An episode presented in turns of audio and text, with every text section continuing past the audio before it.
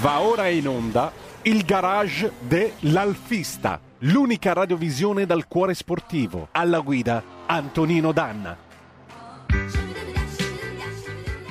E diamo subito la linea ad Antonino Danna.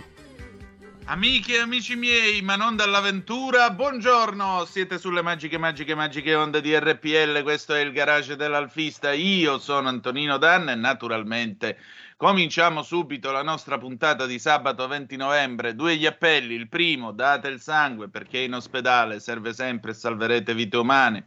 E chi salva una vita umana salva il mondo intero, il secondo appello, ladies and gentlemen, lo avete appena ascoltato dalla viva voce di Patocchia per favore, radiorpl.it, andate a cliccare su Sostienici e poi abbonati, scoprirete tutti i vari modi di essere abbonati a questa radio che, eh, se permettete, insomma, non perché eh, io sono solo l'ultima ruota del carro, ma è fatta da veri professionisti, persone serie che lavorano eh, dando veramente il massimo, almeno loro, io ripeto, sono l'ultima ruota del carro per cui, ladies and gentlemen, insomma, se vi va, sostenete anche così la nostra emittente. Allora, cominciamo la nostra trasmissione. Voglio salutare in plancia comando Federico il Meneghino Volante. Ciao nostro... Antonino. Buongiorno a te, il nostro alfistissimo eh, regista che come sapete possiede una Giulietta con la quale peraltro cammina in modo abbastanza spedito, bravo.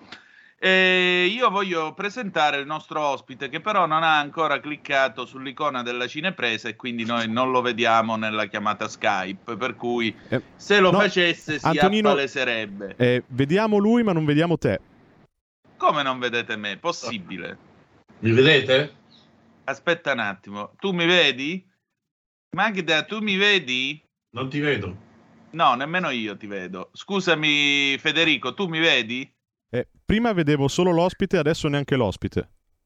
Ah, ecco, e allora, ma mh, mm, eh, che dobbiamo fare? Eh, buttiamo giù e ci richiami, okay, forse è meglio. L'ospite c'è, eh, richiamo te.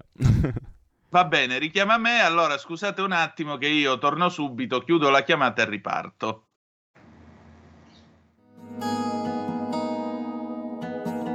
Lingue e dialetti cambia giorno e cambia orario.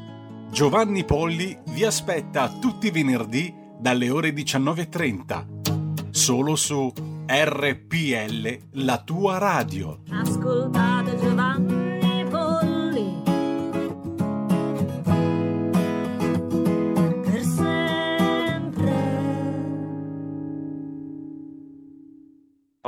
finalmente ci si vede. Questo è il bello della diretta, avrebbe detto Gianni Minà prima di intervistare Alex Cereda sul tema di Fidel Castro e Che Guevara.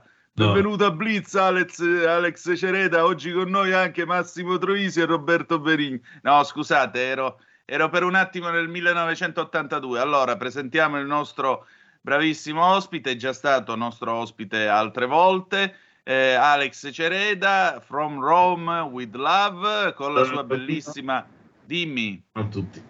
Buongiorno, a, te. Buongiorno a tutti, agli ascoltatori e allo staff della, della radio.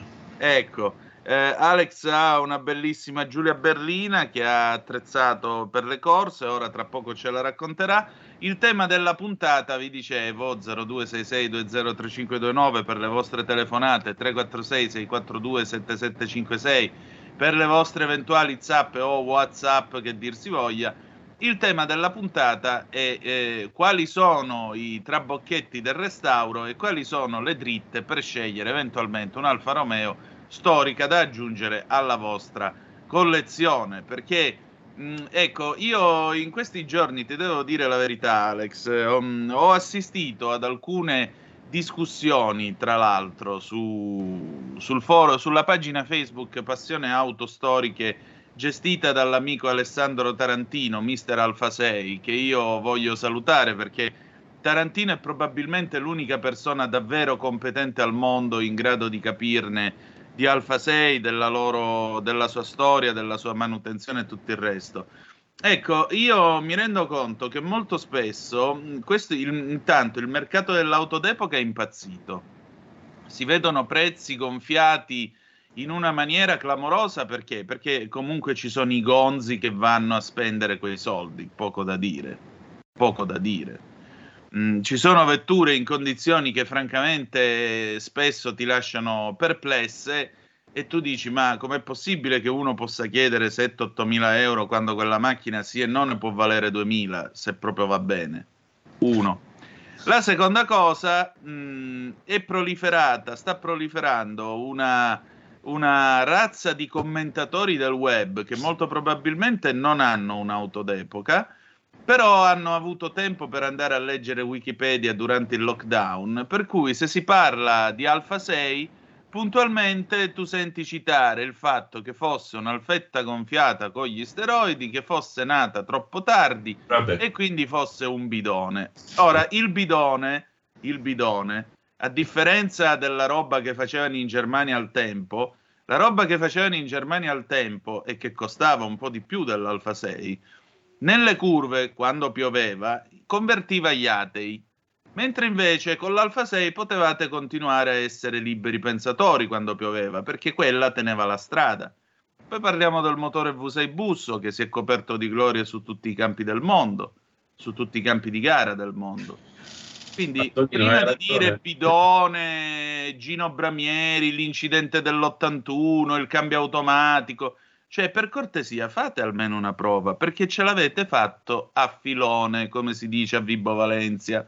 Ora, veniamo al dunque, mentre chiedo a Federico, a cui ho girato un po' di foto che ha passato il nostro Alex, di proiettarle, così vi raccontiamo anche questo restauro. Alex, da cosa si parte per scegliere un'alfa d'epoca e poi che cosa si fa in un restauro? Allora, cercherò di essere breve per quello che è possibile. Ehm, innanzitutto io non sono un esperto, sono un appassionato, amo l'Alfa Romeo, eh, mi sono cimentato in, in un restauro e, e da anni seguo il mondo Alfa Romeo dei ricambi, dell'usato, ho visionato tante auto, mi sono documentato. Eh, mi sento dal mio piccolo di dare qualche consiglio a chi si vuole eh, avvicinare al mondo Alfa Romeo, soprattutto per eh, le auto d'epoca, eh, con alcuni consigli per evitare errati acquisti. Da un lato tu hai appena citato il costo spropositato dei ricambi Esatto. e purtroppo tu hai detto, dice sono dei gonzi chi acquista quelle cifre. Il problema è che adesso il mercato si è livellato. Significa che ognuno che tu eh, consulti, ogni rivenditore ufficiale, privato, ha gli stessi prezzi. Quindi se tutti quanti alzano il prezzo so, di un paraurti, eh, dovrai comprarlo per forza se hai bisogno a quella cifra. Quindi significa che quando vai ad acquistare il mezzo che devi, vuoi restaurare, per esempio, è già restaurato, è molto importante che tutto stia in ordine, cioè ovvero non paghiamo in più qualcosa che poi dovremo andarci a mettere le mani. Il dilemma iniziale di- della- dell'acquisto del- di un'auto, mettiamo il caso della Giulia come è stato per me, è o partire da un'auto da restaurare, che sconsiglio vivamente, lasciatela dove sta, a meno che non siate bravi carrozzieri, bravi meccanici, oppure rivolgersi a un'auto che è stata restaurata parzialmente o totalmente e che abbia un prezzo quantomeno adeguato, perché non- la perfezione non esiste neanche su un'auto che ha 50 anni, questo è, è normale. Eh, personalmente sconsiglio di partire da carcasse, da auto, da, eh, anche se il prezzo potrebbe essere allettante, eh, auto da, da sistemare a livello di carrozzeria soprattutto, perché non dimentichiamo che la scocca di formazione differenziata della Giulia è molto delicata e spesso ehm, si restaura aggiungendo lastre di metallo da una parte, nel sottoporta, eccetera. L'auto così va bene per le gite fuori porta, ma se tu la porti in pista o l'auto la tieni a, eh, la porti comunque a, a una certa velocità e ne testi l'assetto, vedi che questa macchina praticamente o tiene poco la strada o ti dà dei problemi. Io ben ricordo anni fa provando una Giulia in un cartodromo che dovevo acquistare, vedevo che le curve da un lato le facevano in un modo, dall'altra la, la macchina si comportava in un'altra maniera. A posto. Mi fermo chiedendo se l'assetto era stato fatto, se la geometria stava a posto. Vengo a scoprire dopo una discussione lunga col proprietario che nel restauro, perché poi queste cose non te le dicono mai, sono sempre quelle cose come clausola vessatoria, no? sono piccine piccine, tu le devi leggere, così in quelle auto che acquisti ci sono dei segreti che ovviamente il proprietario spesso non ti dice, ma che sono il problema per cui l'ha venduta. Eh, riparando una parte della Giulia l'hanno rinforzata lasciandola la parte destra praticamente in originale quindi hanno ehm, nel sottoporto rinforzato con delle lastre eh, di metallo e quindi questa macchina che ha una torsione perché deve avere un articolo di torsione era rigido da una parte e mh, si piegava eccessivamente dall'altra va benissimo ripeto per i raduni ma in una guida sportiva è anche pericolosa quindi queste cose quando acquistate un'auto sono importanti. Raramente lo sento dire perché di solito si va al prezzo, il prezzo più basso la compro perché l'affista spesso, come me, vuole eh, possedere l'oggetto Alfa Romeo. Poi magari la tiene in garage e si rende conto che un restauro diventa impegnativo. Nel caso mio, eh, ho valutato bene la cosa, poi è messo anche il destino perché quest'auto mi era stata proposta da tre venditori diversi negli anni, fino a quando ho detto mi vuole, cioè, mi ha adottato e allora va bene. Però sono partito da una scocca praticamente sana, tranne un, un problema di, di, di, uno stocco eccessivo da una, da una, portiera e un piccolo foro di una monetina da un centesimo. Eh, l'auto è stata riportata a nudo, non so se andranno poi in onda le immagini. Sì, ora le facciamo proiettare. Federico, eh, ce l'hai nella chat. Eh, l'auto ha, ha, subito un restauro completo. Eh, sinceramente vi dico, non è un restauro perfetto. Perché non è un restauro perfetto? Ovvero, è un restauro medio. Sì, è un'auto che è stata portata totalmente a nudo, la lavorazione è stata sverniciata completamente a mano. Ho trovato un, un, una persona che follemente ha accettato questa sfida, secondo me se ne è anche pentito durante la, le lavorazioni però ha fatto un buon lavoro. Per un lavoro a regola d'arte significava andarla a, a, fare delle lavorazioni ancora più complesse che superavano di gran lunga il valore dell'auto. Quindi cosa ho fatto? Ho fatto un restauro, sì, impegnativo. L'auto era sana, è stata verniciata con il colore, col codice esatto, motore, meccanica è stata totalmente smontata.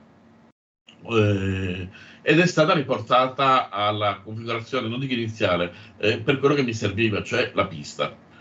Eh, con una lente di ingrandimento qualche imperfezione si vede, però ripeto, per l'uso che devo fare io il lavoro è stato fatto in maniera eccezionale, maniera eccellente soprattutto dal meccanico. Che, eh, lo stiamo eh, vedendo adesso, infatti chi è? Mettete, se possibile, non voglio fare pubblicità occulta, ma solo ringraziarlo per la pazienza che ha avuto che è Totuccio Carbotta. Eh, non è specializzato in Alfa Romeo, quindi non faccio pubblicità. Lui si occupa di altro, prepara le 500, le vecchie care 502 cilindri, però ha abbracciato l'idea di un restauro di quest'auto che già in passato aveva corso. Io avevo acquistato dismessa da tanti anni, abbiamo riportato ai fasti di un tempo e speriamo eh, ci porti un pochino di gloria, eh, il piede credo di sentirlo ancora un pochino pesante. Eh, vediamo quello pure io. che andrà. Eh, non, non, non, sono un pilota sono un pilota della Domenica Dispari un appassionato quindi per me divertirmi in pista con le cronoscalate va bene. Abbiamo investito ho investito eh, in quest'auto non poco perché il restauro è costato. Non vi dico la cifra perché vi spaventate sono partito con un budget ed è stato raddoppiato perché Bene. non si trovano i ricambi. Se vi spiego solo che i, fa- i fari posteriori, il carello di quest'auto, cioè sia il guscio che la parte entra- eh, interna, costano dalle 2 alle 250 euro cada uno. Quindi per due fanalini posteriori spendete 500 euro e sono rari da trovare. Figuriamoci tanti altri accessori. Qua si vede un sì, stiamo parlando del carello originale, non stiamo parlando di riproduzioni. Quindi ogni, ogni minimo accessorio, ogni minimo ricambio ha un costo elevato. Più l'auto, tra virgolette, è sana, questa la vedete quasi ultimata, adesso è ancora più intrigante, tra virgolette, l'abbiamo quasi completata. E, anzi è completa, è una Biscione 1600 originale, quindi ne valsa la pena. È una delle poche rimaste in giro perché ce ne sono poche centinaia. E poi ha un suo discreto, un palmares storico eh, ed è un'auto che io, che io- Quando è che torni in pista?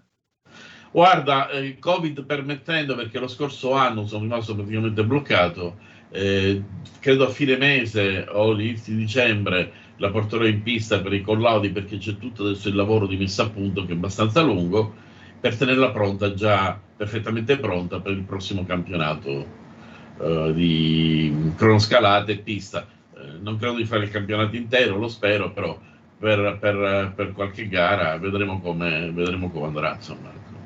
L'impegno ce lo sto mettendo tutto, così chi mi ha affiancato in questo, in questo lavoro, anche amici, ringrazio anche pubblicamente Giorgio Langella, capo collaudatore Alfa Romeo, e le sue lunghe telefonate serali in cui mi ha spiegato tanti aspetti della, della Giulia che io totalmente sconoscevo. Quindi devo più altro a tanti amici appassionati, al mio motorista Totuccio che mi ha seguito in questo Eh, vorrei... questa folle avventura. Quindi prestare molta attenzione a cosa si compra è importante e non pianificate mai un budget perché è sempre il doppio, perché ci sarà sempre un particolare che manca, un problema che spunterà fuori. Quasi quasi consiglierei di acquistare un'auto già restaurata con un buon restauro, dove magari c'è da aggiungere da sistemare qualche particolare che a fronte di una spesa maggiore ti garantisce un risparmio a lungo, a lungo- a lungo termine, soprattutto per il tipo di struttura che è una Giulia e soprattutto per le caratteristiche sportive di quest'auto, così come l'Alfetta. Tu hai citato l'Alfa 6 che è una grandissima ammiraglia, io l'ho avuta in passato tanti anni fa adesso la guardiamo con occhi diversi, però è stata una macchina eccezionale, poi col V6 posso dire che Ma io devo dire questo. Era una gran macchina quando le Mercedes non riuscivano a fare automobili così performanti, belle magari esteticamente, però il motore Busso V6, poi chissà un giorno potremo dedicare anche una puntata al mitico Giuseppe Busso, che è una persona di una mediocrità incredibile, è un genio in assoluto. Ma guarda, io posso dire questo, non ho un Alfa 6, ma ho un'automobile che ha il motore dell'Alfa 6 perché anche se adesso per il momento è in disarmo, la 166 che ho io è la 2005 V6, è l'ultima evoluzione di quel motore nella sua cilindrata originale 2492 cc e appunto essendo 24 valvole, anziché 160 cavalli ne tira fuori 190. Devo dire la verità, è un motore che deve essere provato perché una volta che lo provi non torni più indietro. Motoristicamente parlando, pensi solo a quello. eh, perché è un motore che ha due personalità, due facce. Può essere sia tranquillo, dolcissimo nella, nella sua marcia, diciamo attorno a 100-120 km all'ora. A 100 all'ora nella pioggia tu avanzi e riesci a sentire le battute dei tergicristalli, ma non il motore. E la macchina sembra spinta da un angelo. Eh, ma poi se improvvisamente dai il colpo di pedale, allora lì viene fuori tutta la cattiveria e viene fuori immediatamente. Conosco senti quel che- motore, conosco, io l'ho avuto nella, Esatto. nella nova- in una delle rare 90-2005. Eh, sei, tanti anni fa, e mi divertivo perché comunque c'era un, un piacere di guida che non esatto. trovo più. Attualmente la mia auto che utilizzo per i viaggi ha 250 cavalli, ma credimi, non, non si sentono perché comunque c'è una morbidezza di guida e un'interfaccia tra te e l'auto che praticamente non- l'emo- le- la- l'emozione è quasi zero, nonostante sia una macchina discretamente performante. Quelle auto ti davano tutto e subito e il rapporto tra il guidatore e l'auto stessa era diretto, Senti, sentivi la macchina come si comportava, come reagiva, cosa ti trasmetteva. Adesso purtroppo con l'elettronica, con la, la, mm, carrozzeria e motori che devono inquinare poco, devono avere particolari prestazioni, devono essere morbide nelle- nelle- nelle- nell'accelerazione, eccetera,